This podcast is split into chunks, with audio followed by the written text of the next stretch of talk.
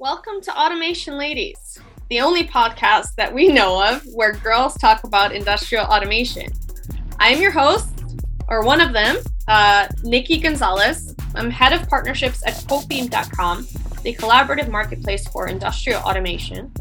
I've been in the industrial automation industry for about 15 years and currently focus on transforming our supply chain using online collaboration tools workflow automation, and community to make sourcing the parts we need to create automation systems easier and faster. My background as it relates to being on the factory floor is in machine vision and mechatronics. My co host, Alicia Gilpin, or better known as Ali G, is a systems integrator before starting her own engineering company, she spent 10 years in engineering. She started in process engineering and then transitioned to controls. She was part of a greenfield build early in her career and learned how procurement works the hard way.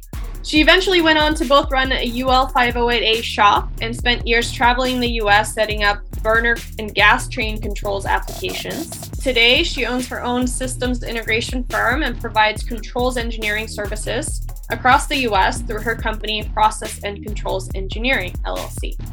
She is based in Seattle, and I am based in Houston, Texas. So when we come together and record, we do so remotely.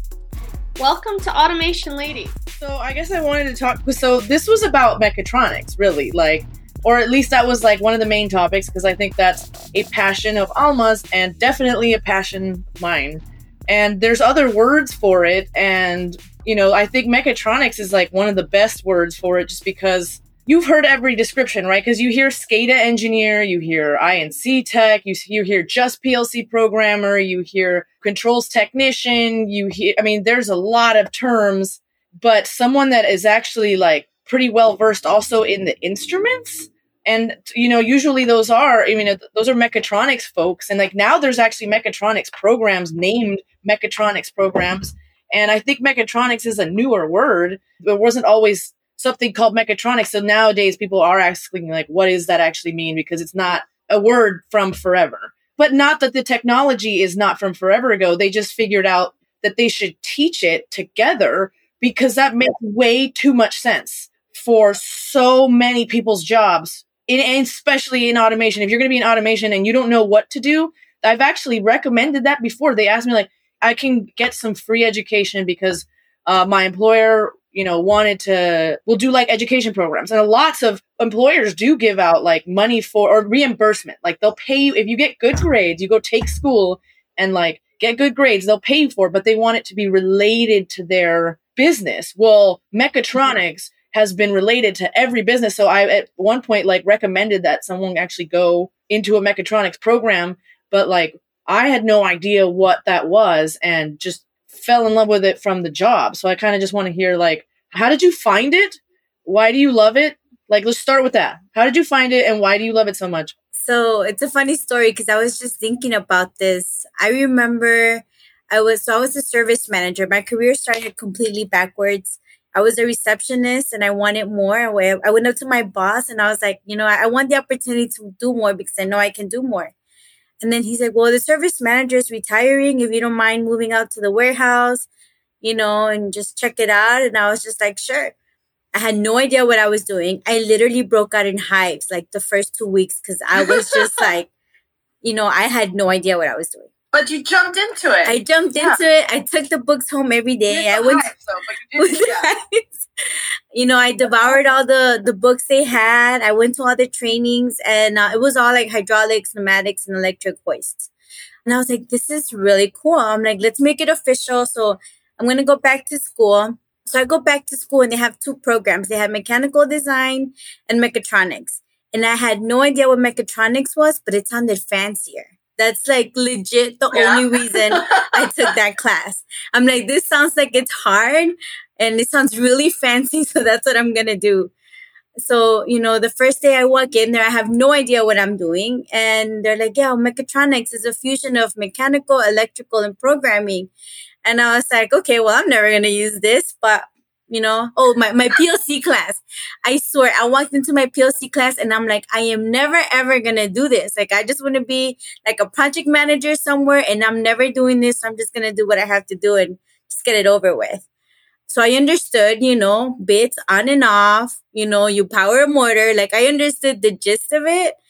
But again, I was never going to use it. so, so I was just right. like, okay, whatever. So fast forward a couple years, I start working for this automation company. It's custom automation. So it's 100% custom automation. Nothing's ever been done before. And an opportunity came up for me to join the controls department as a mechatronics technician.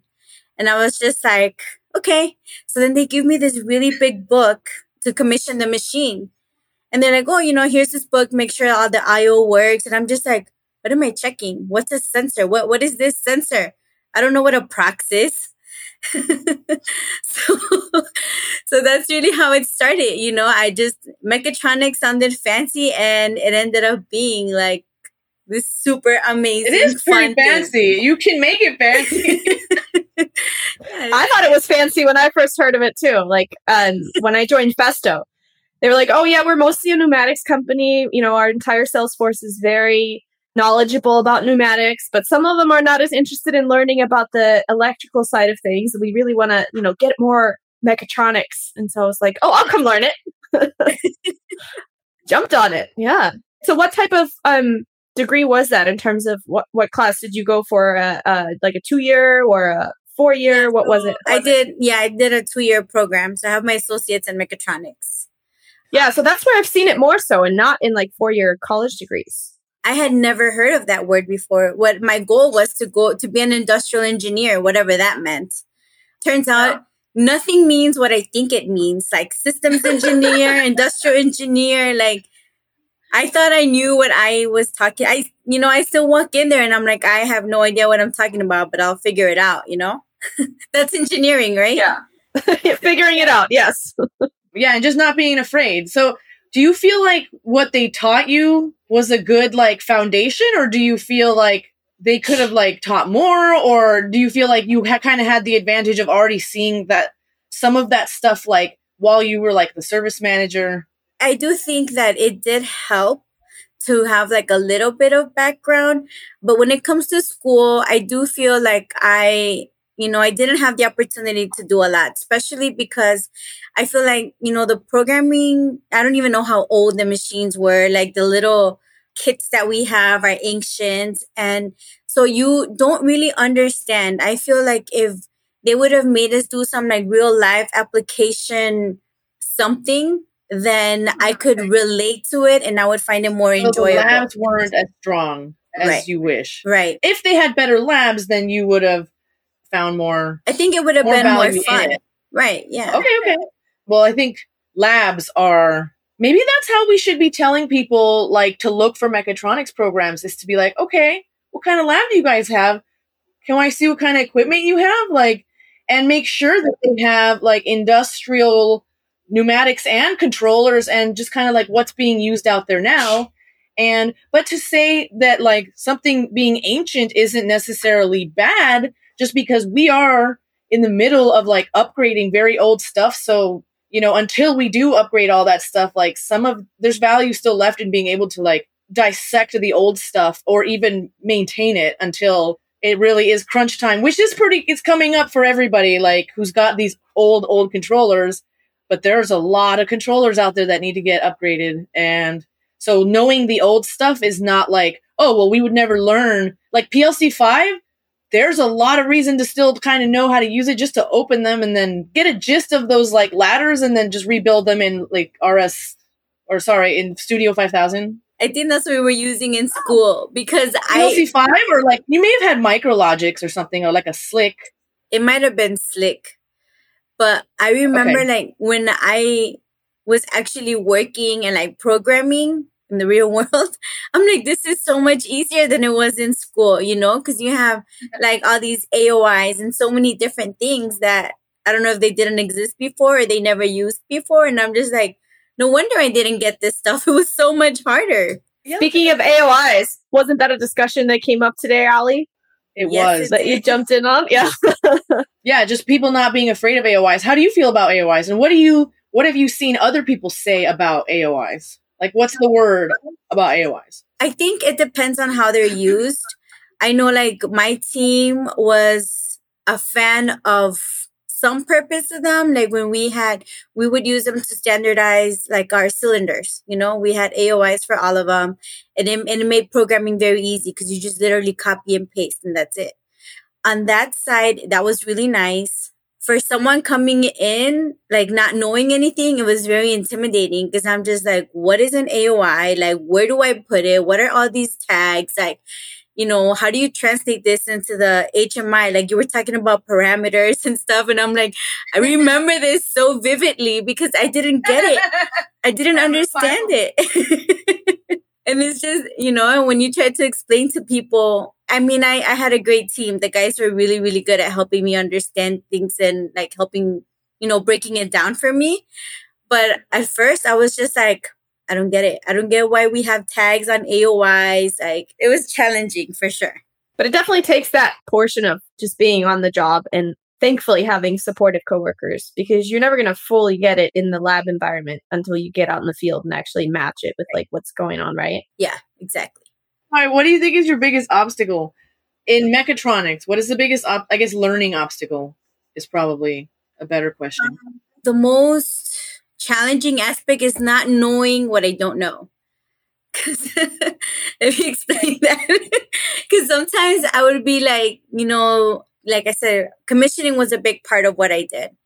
So, you know, I go mm-hmm. in and I, you know, I can get something to work and I have no idea. Like, I didn't know where to even start to look.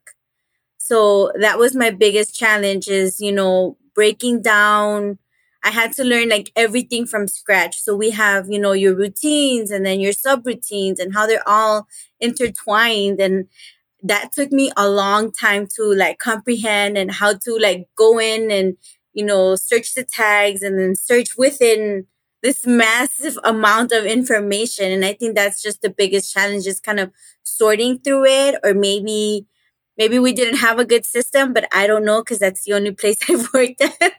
So I think that that has been my biggest challenge, just like not knowing where to look for information, not knowing what to look for, I think. What would you say to somebody in your position starting with that and feeling super overwhelmed and like not knowing how to necessarily tackle something that big? How what did you learn that maybe you could pass on, say? Well, you never stop learning, right? So every challenge, every situation is different. Like nothing will ever be the same. That's kind of what I learned like right off the bat. Just when you think you got it, you don't because they like yeah. next level, they level up, right? So just like be patient, just take it step by step and ask questions. Like me, I will ask you, you know, I'm like, I don't understand this. So I will ask someone that can help me or research the topic. YouTube was very, very helpful. so, you know, if I don't get that answer and I try to figure it out and, and I keep trying and I'm not getting anywhere, then I'm going to ask again. And I'm like, okay, this is what I did. This is what worked. This is what didn't work. Like, where do I go from here? So I think that's very important. Having a supportive team and, you know, just having, just don't be scared to ask people because a lot of people are willing to help. They love to teach. You just have to be like open to receive that information. There's nothing wrong with admitting that you don't know something and then finding out. You know, that's what bugs me more when people like won't admit that they need the help and then nobody grows.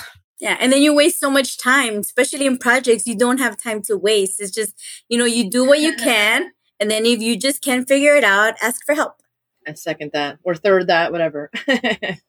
so I was going to ask you did that commissioning or you worked at that um, custom machine builder for a while. What kind of machines did they, what industry were they in? Anything specific? that was the nice thing about it. They did various industries. They did medical, they did consumer, they did automotive. So I was exposed to, you know, so many branches of automation. And that's kind of what I would say to like the younger kids. Like if you want to go into automation, look for something that, you know, it's custom or something that shows you different variations of fields because you can learn yeah. what you really like and what you really don't like. Oh, it's so true. That my first job too i got to go into like every kind of manufacturing facility. It was really cool. Not only do you get to see like how everything is made that you use every day which is really cool but then yeah you get to kind of decide like oh i feel like this vibe is for me and this one's you know maybe not so much. They do. They all the industries vibe different definitely. Very different even though they use similar automation and and you know there's lots of i guess if there was a venn diagram there's definitely lots of crossover and then lots of specialty things that differentiates certain industries. Sometimes that's just regulation, and sometimes that's just history that kind of like, and sometimes that's like the really good salespeople. is another reason why certain things are done the way they are. So yeah, you can have that kind of effect as a sales in sales. So after you worked at the machine builder, did you purposely choose like where you wanted to go next in terms of what type of field or or I feel like so many opportunities kind of just, you know, a lot of people fall into in this industry. So I'm curious. So what's interesting is that, you know, I was doing programming and I loved every second of it. Like it was a different challenge every day. And I think that's what I enjoyed the most, you know, about the role. But I mm-hmm. really wanted to like, you know, move up. And, you know, after I literally would ask anyone that would hear me out, president, vice president, director operations, PMs, anyone, I would tell them like, Hey, this is where I want to go. Like, what do you recommend I do? Are there any avenues? And I didn't really get the feedback that I wanted. So I went out and I found it. and um, so now I'm at an automation company, but they are a, more of a distributor and they also uh-huh. service uh-huh. different fields and like even food and beverage, which is something that I haven't done. So it's still automation. It's just like kind of on a different side. I'm doing account management, but this does come with the path that I, which is I eventually want to do PM, director operations, something like that. But I'm not gonna lie, I really miss being inside machines, crawling under them, over them, and I, I really do miss that. We gotta just go out and do some factory tours together, okay? Because I just booked myself my first like factory tour here in Houston. Now I just I have to go touch some stuff. Like it has oh, been bugging me. Yes. Me. mm-hmm. Yeah, I used to live in Seattle right before I met Ali. like I met her after I moved. That sucks. well, I'm in Austin, so it's a short drive. I, oh, I asked if you've always been in Austin. I just moved to Austin six months ago. Oh. Sight unseen. I don't know anybody here. I just, you know, they found me on LinkedIn. It sounded like a really great opportunity. And so far, it's been amazing. Okay. So, power of like being out there and showing who you are and what you're doing, right? They found you. That's so LinkedIn to me used to kind of be more like that. I would just get like recruiter calls or, you know, because in our industry, certain companies are really well known for training people well. And then like it's a very in demand skill, right? So people can find your resume and and then I came back like a few years ago, and all of a sudden now finally there's a much more than just a resume. It's like an actual community with discussion and people sharing what they're working on and what they're learning, which is really cool. But like I just now figured out that you kind of have to like build your personal brand. Like I had always just posted about my employer or, you know, whatever marketing material or just not really anything, you know? And it's very cool. I mean, that's how I've met both of you, right? Is like we posted on LinkedIn and, and it's pretty awesome because there's not a lot of girls in our industry, especially not ones that are like, you know, you, you find people that you really have a lot in common with. Like, there's just not that many of us out there that it's easy to run into each other in person. I know, and that's what makes me so excited about being on LinkedIn because now I have like you girls and that group you guys formed, and I'm like, oh my god, we're all on the same page. We all get it. We all know like the struggle, you know. And I think one of the hardest things, at least for me, has been like I have such a bubbly personality. Like I am not like the quiet person that just doesn't talk. Like I'm the complete opposite. When I'm working, I'm just I'm focused, right? I'm working, but you know, during break time, during lunch, I'm talking to the PMs, I'm talking to the builders, I'm talking to everybody. And I'm just, you know, just that social person. So when I first. Oh, definitely. You're like infecting them with your good attitude. And if you don't have someone like that, your job sucks. When I was at that custom automation, because I told them I wanted to be a PM, I started as a buyer. And I was just like kind of upset because I'm like, I'm an engineer. Like, I don't want to be a buyer. They're like, you're not seeing the bigger picture. So I was like, fine. And you learn from everything, right? So that was a really good learning opportunity for me. But when yeah. I moved from a buyer to, okay, I'm in controls, they're just like, well, what do you know? You know, you just walk around in heels all day. Like, what do you know about this uh-huh. machine? You know, that was really challenging getting my coworkers to realize that, you know, I do have half a brain and I do know what's going on somewhat. And so, you know, I had to win some people over. Like the first day, the first two days, the lead machine builder gave me such a hard time. I'm like, I'm going to get fired because I'm going to fight with this guy. Like he, and you know, and like two days later, we were like best friends and he was my yeah. biggest cheerleader my biggest supporter and he's like you know you're so smart you're the greatest programmer we have even though i could just do like i don't know not a lot. Not like this you know. Well you're always your your own worst critic. You're probably a lot better than you think you are. That's another thing. I feel like that took me a long time to really like see my worth you know? Yeah. I'm like you know i would tell people i'm like oh yeah i just do a very simple pick and place robot application. They're like i don't know how to do that. And i'm just like oh 99.9% of the population has no clue how to do that so that's an engineer thing to just like assume that everyone knows everything you're talking about and it's it's good to like remind them us when we start talking like that, like, I don't know what you're saying. and being like, I am very passionate about it. I am like, when I talk about it, I'm like, this is so fun. Like, it's like going to like Toys R Us for me when I'm inside a machine and I get to like, you know, move stuff around and like level it. And, you know, you, you check your connections, you check everything. And I'm like, to me, this is like the funnest part. Like, I love it. I think it's contagious to have that kind of attitude. But like props to you seriously for being the, at the reception desk and looking around and saying, yeah, "What can I do?" That's crazy. Crazy awesome. I haven't heard that story yet. Like, "Oh yeah, I was just hanging out in reception and now I program controllers." because and actually I I mean, I want like people to know that that's a thing. Eh, I haven't heard that one specifically, but like I've heard especially like guys just like not related in any way or have, you know, definitely no formal anything. I technically, like, I do have an engineering degree, but I took one electrical class. So I learned like Ohm's law and that was it.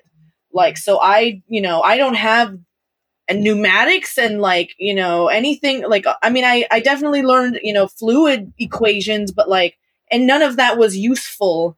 Well, okay, it, it didn't feel useful when I had to first go buy anything or like actually work with some of the stuff. I was like, I don't know how any of this stuff works.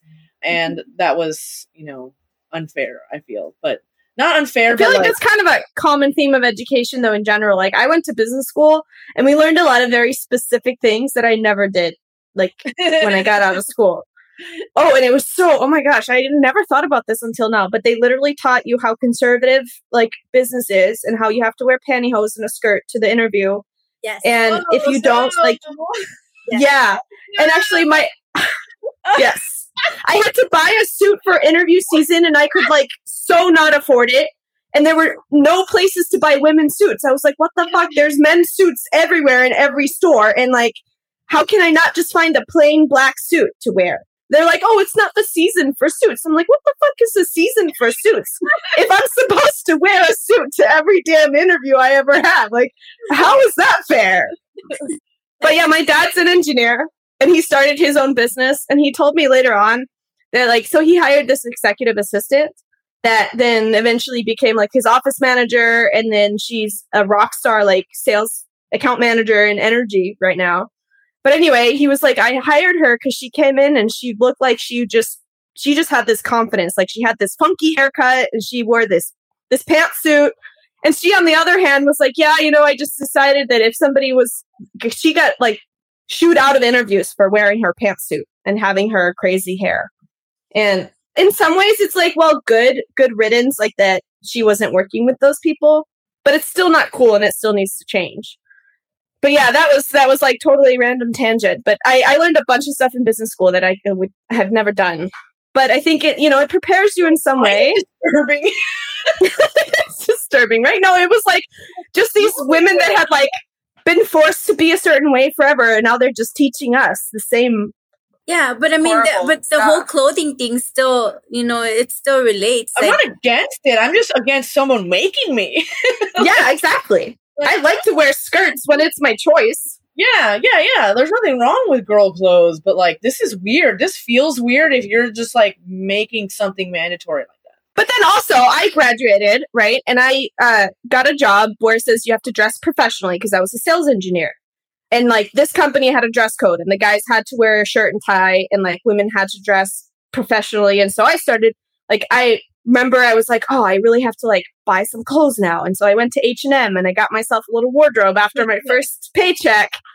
And then I realized that like, oh, I can't show up wearing sandals and a skirt to this production plant. Like they wouldn't let me in. and some of the fancy stuff I bought, I was never able to use. And then I found out also that in the field, like the sales guys would take off their ties because they would get laughed out of the plant if they actually try to wear them in there.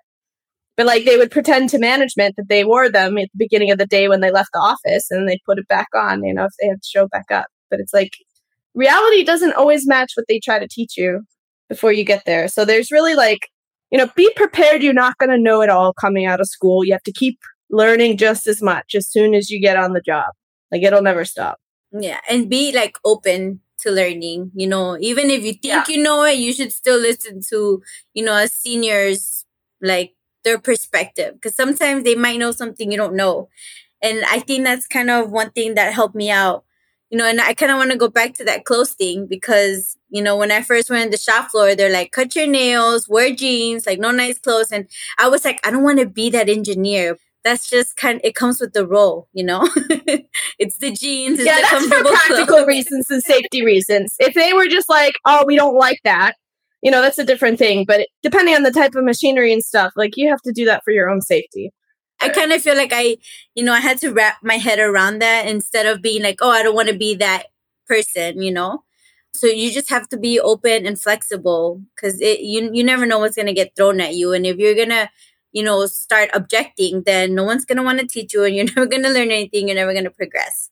Yeah, so that's definitely something too I've seen in this industry, and I feel like it's starting to open up more. But I noticed a thread too. It was like a discussion on LinkedIn. Um, somebody that shares a lot and a lot of people told him like oh don't be sharing this stuff like if everybody knows it then we won't make money anymore or there won't be demand for us anymore or like oh people should be i paid for that class so you shouldn't be sharing it you know openly and i think both ways it's kind of gone like people don't want to seem like they don't know things so they don't want to ask and then people that do know it they don't want to share it because they feel like somehow they lose their worth and like we all need to be sharing everything because A, things are moving fast, like changes upon us, right? Also, people are retiring. But like we all can do so much better if we work together and, and share our knowledge with each other.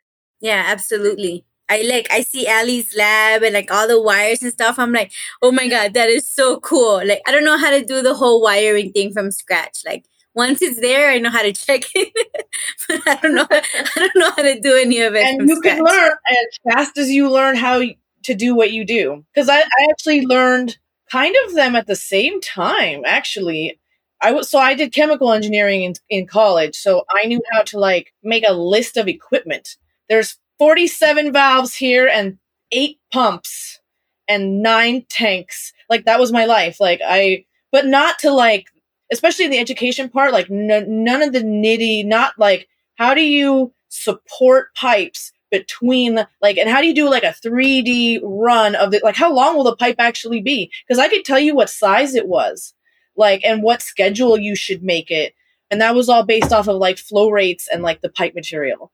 But everything it actually took to like build out something that I drew in two dimensions, like I had no idea. And just over time like all of those things show up right? Because things have to get built. And if you stay i guess if you stay in thing in building stuff it doesn't have to be building stuff it could be making things. But if you just like work in any companies that or service companies that make things like you're just always going to have so much work. The having had the different experiences you coming up through like that kind of untraditional channel you used to be in the service department and then you did like the commissioning and now you're on the sales, you know, engineering side, you understand what happens on the shop floor. You've done the buyer position, which at the time I'm sure was horrible. That's gold for you to have that experience because now you're selling to the buyers and you know their pain and like what they need help with. You know what they are going through. And I think that is something that and maybe this is not scientifically proven, but I feel like us women are more likely to be willing to like kind of jump between like adjacent roles and learn the next thing and we can continually connect the dots between all those different things and there are plenty of men that do that too. It's just, you know, it takes some some people feel like they're more willing to get out of their comfort zone and other people like like to get really good at one thing and then they just keep doing it. I think for uh, me it's just having all the puzzle pieces, right? So I'm like the better I understand how it works from the bottom up, I feel like the better boss I will be one day. And that's oh, kind sure. of that's my goal you know that has always been my goal. I want to like understand everything. And then of course you're not always going to understand everything 100% but i can have an idea now how you know how supply chain works. I have an idea how like the build works and you know the testing and everything. So i you know just having all that input and just kind of putting it in my box you know and not asking people to do stuff that you wouldn't do yourself some people take a lot of pride in that and like you know, there are people that are going to have, you're going to have to manage people that can do things that you can't do. But, you know, for the most part, like having been through all those positions, like makes you a way better leader. I don't think, I don't know if I shared with you guys, but, you know, I was a teenage mom. I had my son at 19. I was alone. So, yeah. to me, just showing my son how you can go from like where you are to where you want to be, something that you've never imagined. Like I literally yeah. never imagined I would leave Chicago and I would be in Texas and I would be like so happy. You know, I, I honestly never imagined that. Like I'm just a, go- a girl from the hood, you know, barely making ends meet. And, and I just did it because I couldn't even buy my son school supplies. So after going to school, being able to buy his school supplies but you know I, I, was very fortunate. I wasn't really alone. Like his dad was you know always there and always supported financially. You know he always had his school supplies because his dad provided them but i wanted to be able to provide him. Like i wanted yeah. to be the one that would go and buy him his uniforms with my money and his school it's just like it's it seems insignificant but to me it was a huge deal to be able to be that provider. So it's it's the doors that engineering has opened you know?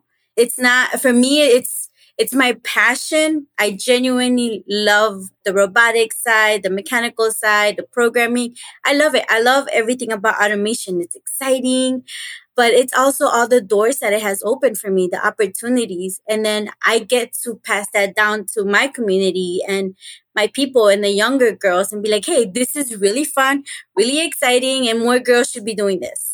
Yes. And I love that, you know, the two year degree really is a totally viable option in this industry to get a really rewarding career. Yeah. I am so excited to see you be like COO or CEO. yes. Soon. That's how a lot of CEOs do it. Somebody told me, they gave me the advice. I was thinking about going back to get my MBA after college.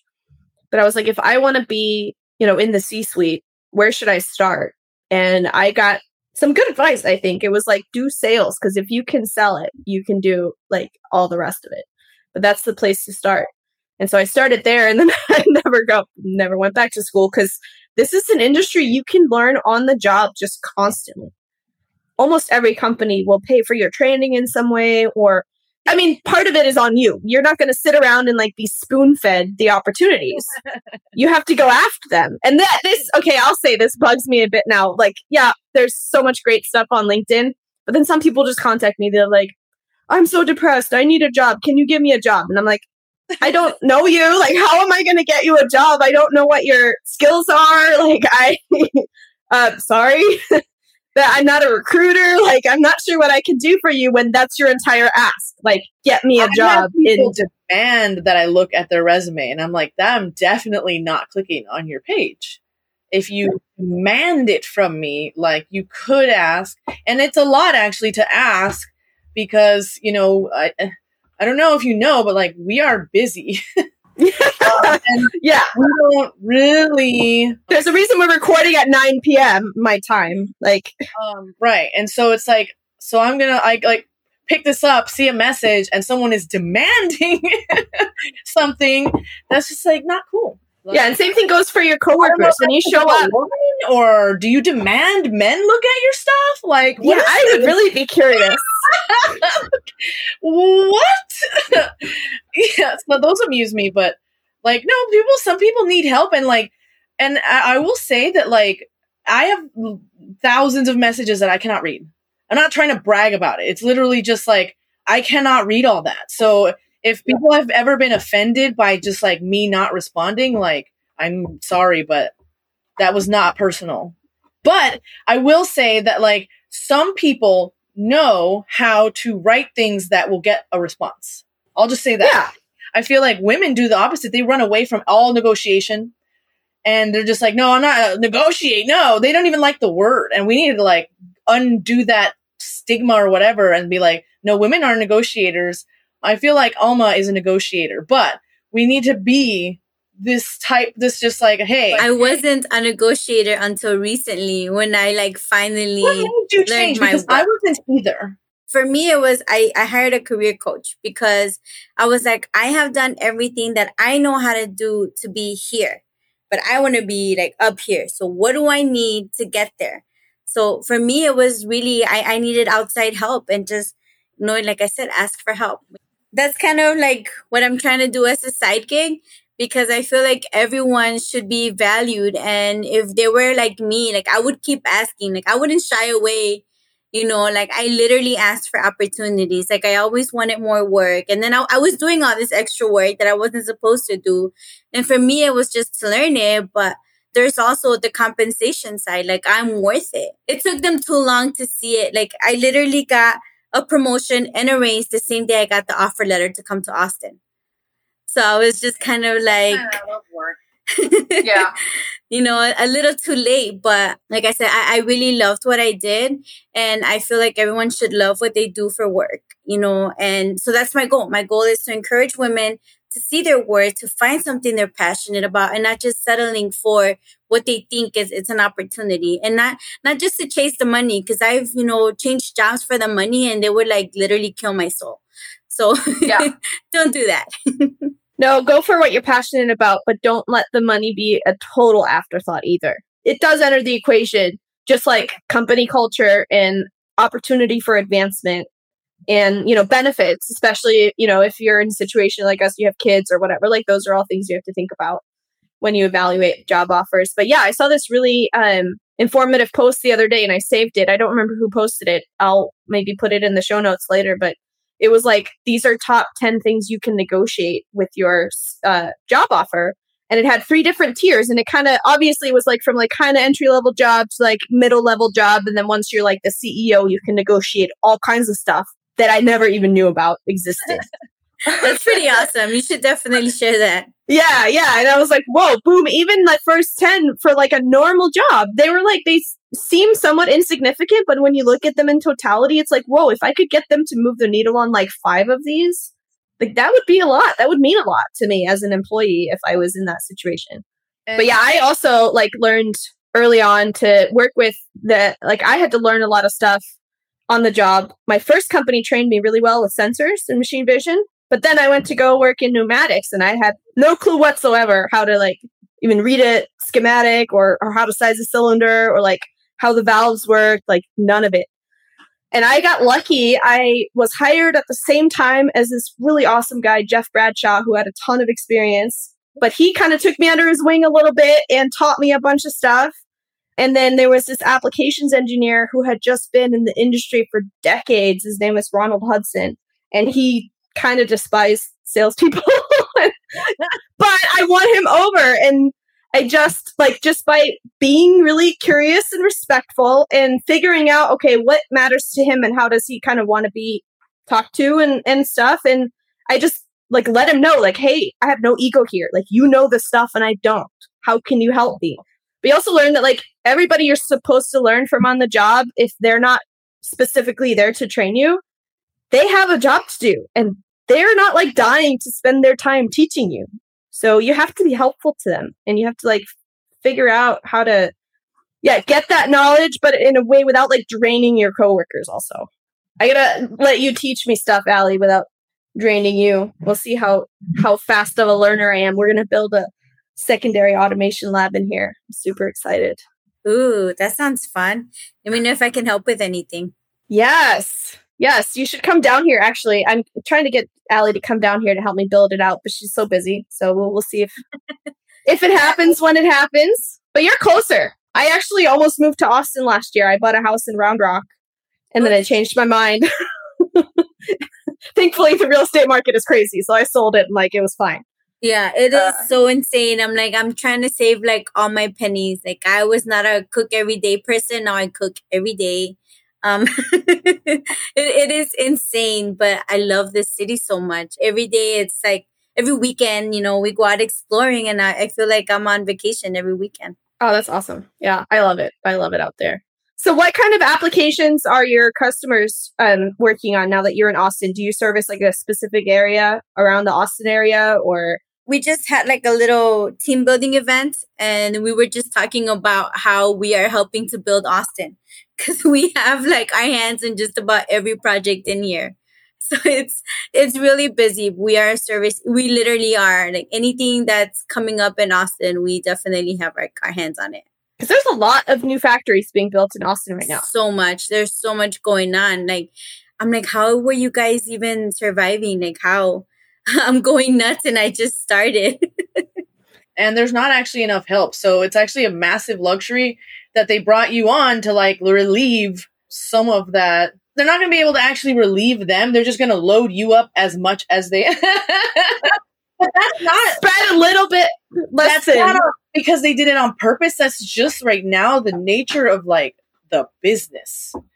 And if you have automation, maybe you're not building new things. You still need people to do like various things, and you can't get them because they're on these higher paying well i mean if you pay more you're they'll come back. But like it's they're going to the the big stuff that's paying. You know if you're a smaller place it's actually like everyone's struggling. Smaller businesses are struggling or smaller shops that or smaller you know companies that build stuff and use automation at all don't have the bodies to just come you know look inside their plc or know their instrumentation or just that general like knowledge the mechatronics knowledge yeah. And so that was very important for them. I'm like the only engineer in sales. And that was very important for them because, you know, we want someone that understands, you know, the components that know, that knows the stuff. And, yeah. you know, and that's what got me really excited about it because I'm just like, okay, like I'm still, I still have to deal with some technical stuff, right? Like for me, I'm very solution driven. So like, tell me what you need and then I'll I'll get you what you need. And that's what I love. Like, I love the research part of it. That's kind of what I keep asking for. I'm like, I need more, you know, a, a more technical challenge. And they're like, oh, it's coming. You know, they're just kind of warming me up. And I'm kind of like, be careful what you ask for, right? Where are you guys originally from? I'm from Iceland originally. I moved to England when I was 11. I moved to Houston when I was 12. And I went to UT Austin for college, which I loved. And then I moved to San Francisco Bay Area Oh, and wow. then I moved to Seattle. And then now I'm back in Texas. That's a lot of moves. yeah. And just recently, I feel like I've moved a lot because, like, in 2018, I moved to Seattle. And then last year, we moved to Waco area, McGregor, actually, which is seeing a lot of uh, new manufacturing too. They're going to build the new SpaceX rocket factory over there. And then finally, now we've settled down in Houston, hopefully for a while. I'm tired of moving.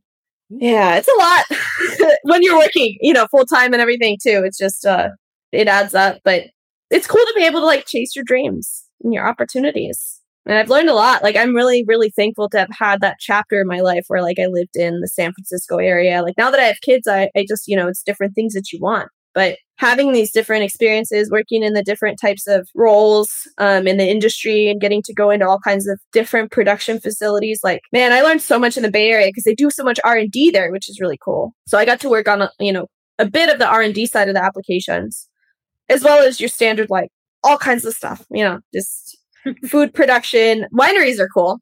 Wineries and breweries are one of my favorite places to go for automation. Yeah, usually because the samples are good, you know. So you you guys are doing all kinds of different construction and stuff in in Austin. Are there any are there any product lines that your distributor handles that like you're not as familiar with that you, that you've had to learn or brush up on? So I was strictly um, Allen Bradley. That's all I know. And now we're doing Siemens and Phoenix. So I'm just kind of like, I have no idea what any of this is. You know, I was used to like PowerFlex and now I have to look at, I don't even know what they're called.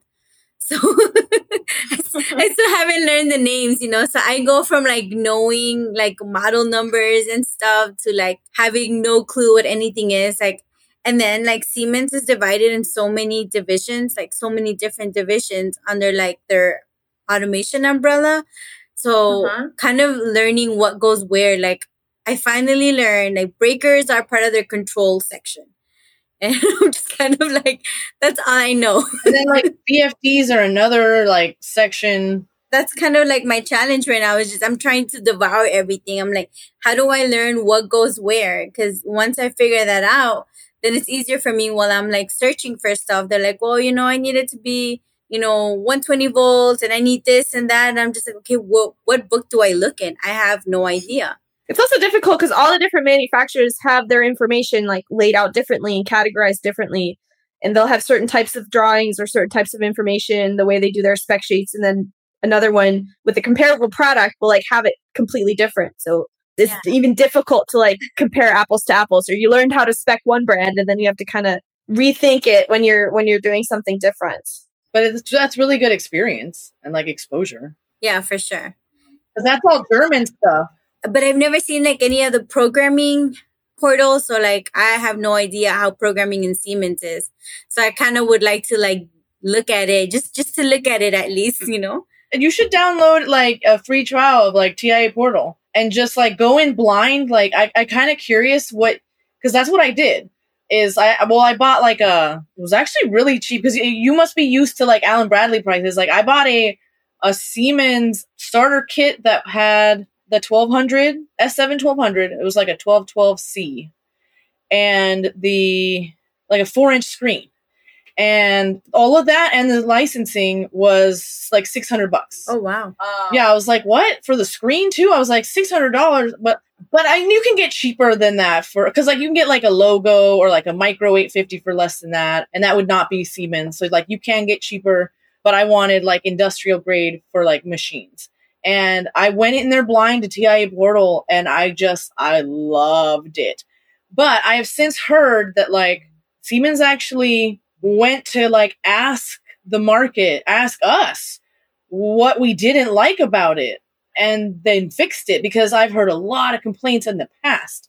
One of the things that like we complain about, like the Americans complain about is like too much complexity mm-hmm. because in Siemens you can do everything a million ways and they will show you in training, but there's tons of similarities and then there's differences and then stuff is named different things. But like Siemens actually has a class.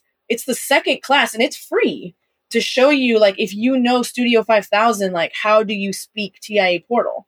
So you should be taking that one. And that's not even like a translation class was like a very good idea, is guess what I'm saying. And there should be a lot more translation classes like that. That's just like, hey, if you know this, this is what it's called in our new one because I think we'll mm. we'll need that for like robotics because like everything will be compared to Fanuc and be like, okay, well in Fanuc it's called RoboGuide. What is your simulation software called? And it'd be nice if yeah there were more like I guess that's a really good marketing strategy. Wink, OEMs, like, just like the software, they all have websites that are like this versus that. When and then you can like compare your, yeah, like but it's all marketing. It is helpful when you're trying to select a bunch of stuff. Like if you have a reference point to start with, you can see how the others differ from that, and then what gaps you need to fill. It's free information, so I see why people don't want to be like, oh well, let me show you what Rockwell has too.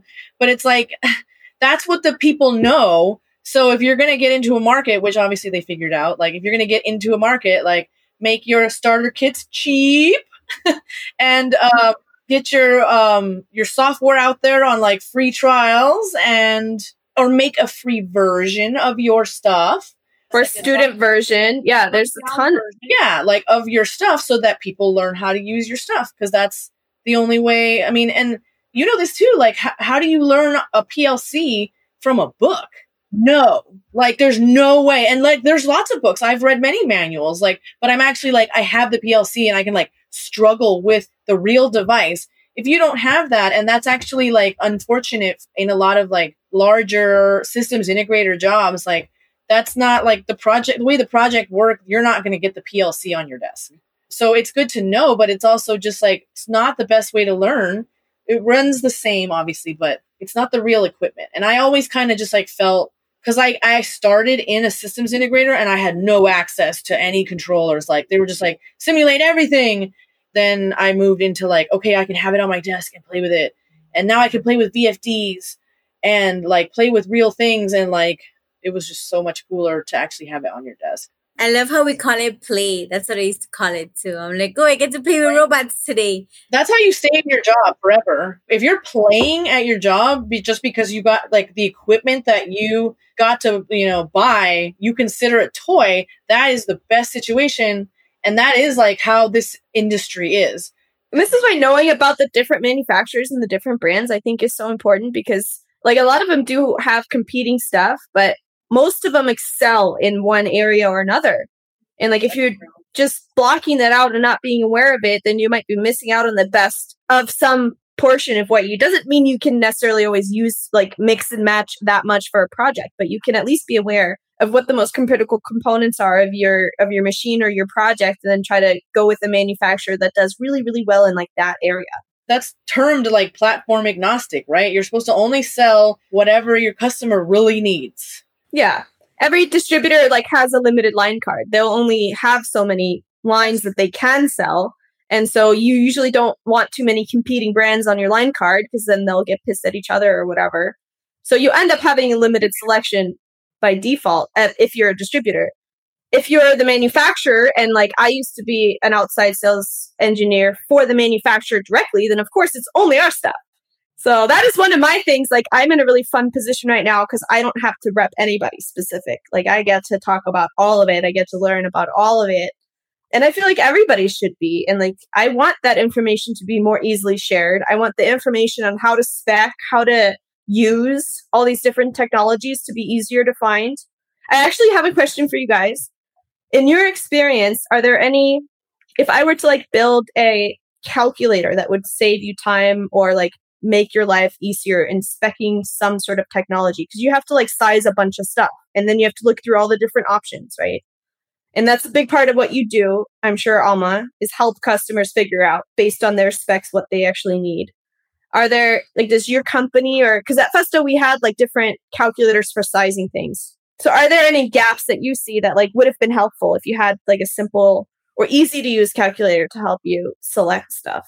I kind of feel like I have seen some tools that tell you, you know, they have like a really long part number, and each part number, like each number means something specific. So it helps you break it down like that. Like, do you need, you know, 420, 230 volts, like stuff like that. I guess I never put that much thought into it. Like, how can we make it easier? I'm thinking like if you could, here's something I I have to do, and like here's a calculator that you can build. If I give you a whole bunch of devices and I guess maybe I can I can give you the assumption that it's either going to be powered with 24 volts DC or 120, or maybe you can figure that out yourself. But like if I gave you a list of devices, tell me the breakers and tell me how many and size them. And you can come back with like multiple things. You can be like, okay, we're going to give you like the little the skinny solid state relays and ice cube relays and like happy relays and sad relays and like just give them the whole list of all the relays they could use but like basically if you could make some kind of sizing calculator for i give you BOM numbers or i give you part number manufacturer and you guess someone will have to check and you'll have to do iterations of it but you just guess for me how many breakers i need. Yeah i mean you start with it's not going to be perfect from the start but what size because i obviously like yeah i want a little spit out of like three of these four of these seven of these one of these. And then give you some options because i feel like we are like building the forefront of automation and like a lot of the stuff we do is extremely repetitive and boring yeah. and not useful of our talents. Like you don't need to be repeating that calculation each time. Like that is not worth your engineering brain. and i go like dig it into the file and i'm like okay i made it this big and i'm like but i should check just in case. And so i just spent like 20 minutes on that one item. When it's like you you size this before like you don't trust the last drawing you did like and I don't. I'm like, I'm just maybe, maybe like it's a new version. Like I just check every single time that spec because I'm like, okay, I decided I want this power supply and I want all this crap. Now I got to go get breakers for everything. But that's good that you double check because that one time you don't check, something happens. Yeah. Oh, I got burned just like that. I'll tell the story of how I blew up, hopefully, the only VFD of my life. It wasn't my panel. It wasn't my machine that I was working. The person whose machine it was, the tech that kind of owned the project wasn't there. And so the mechanical guys wanted to run a fan.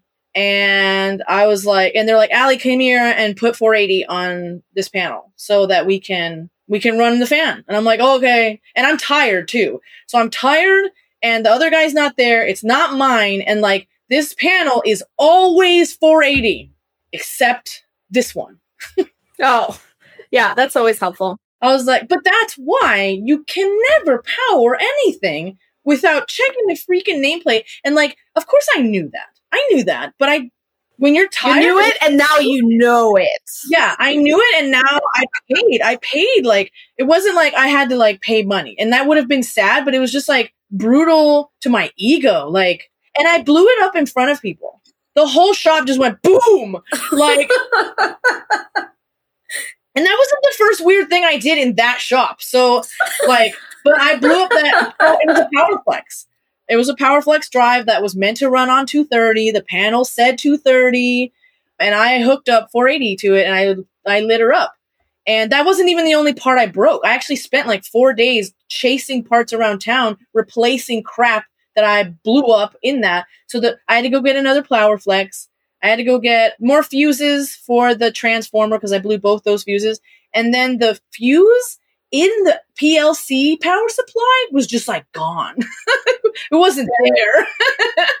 so it something leaked back there, blew that one up. Now you'd have a much harder time replacing those parts if you blow something up. I don't power anything. I just like I triple, double, quadruple check everything and and the other part of that is safety. If people tell you like, "Okay, I turned it off." You're like, "I'm going to check." I'm sorry. Not to be offensive to you, but like I'm just going to check. If it's not super far away, just look.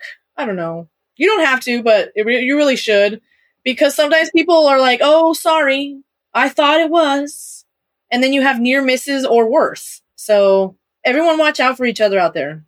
Right, exactly. Yeah. We're all on the same team. Don't be condescending with your suggestions, so just be helpful. Positive attitude goes a long way, man. What with with safety? Yeah.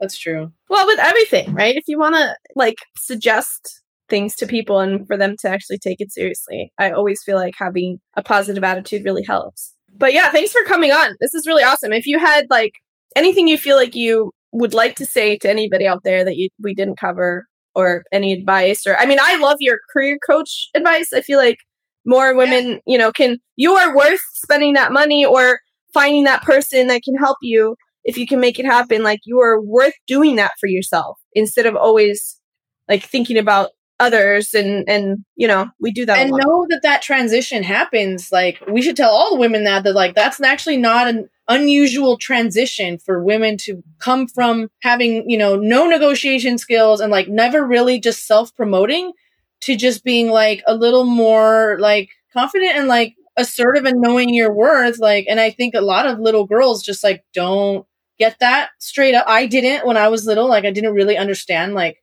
I don't know how all this really worked and just didn't value myself as much anywhere near as much as I should have. And I think that's a common thing for girls. Just like not value yourself quite right.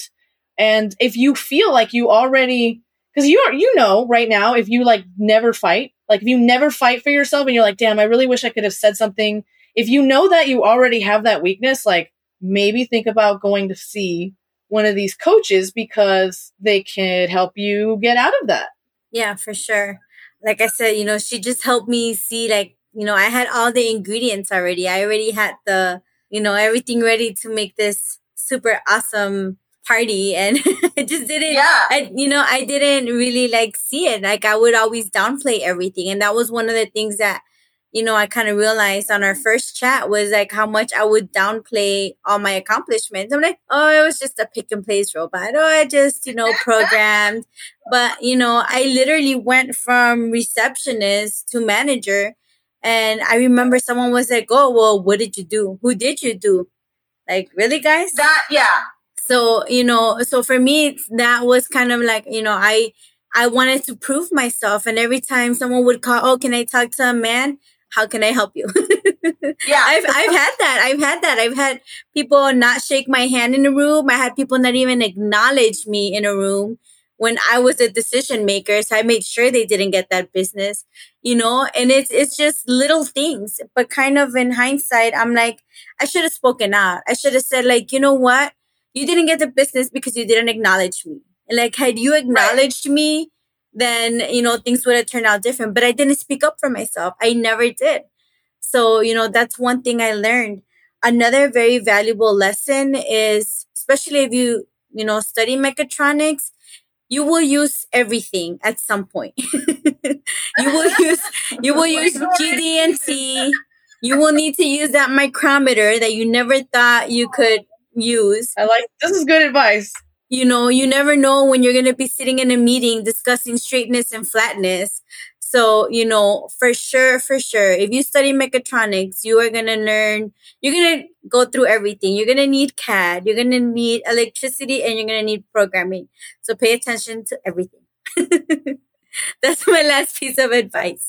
That's awesome. Excellent advice. Yeah. And that, I think that's like, as far as my knowledge, that is one of the most exciting opportunities out, out there right now that you don't have to go to school for like eight years to learn enough to go out in the field and like do cool stuff and be have the opportunity to move up too. This is one of those fields where like the experience builds on itself and that's worth a lot not just like academic wise. As we see with Ali like you are not doing just chemical engineering which is what your degree was so yeah, I uh, I'll stop talking because I'll go forever. this has been really cool. Thank you for coming on, Alma. It's super nice to meet you. Thanks for having um, me, guys. Okay, cool. Well, thank you guys. Good night. All right. Good night, ladies. Have a good one.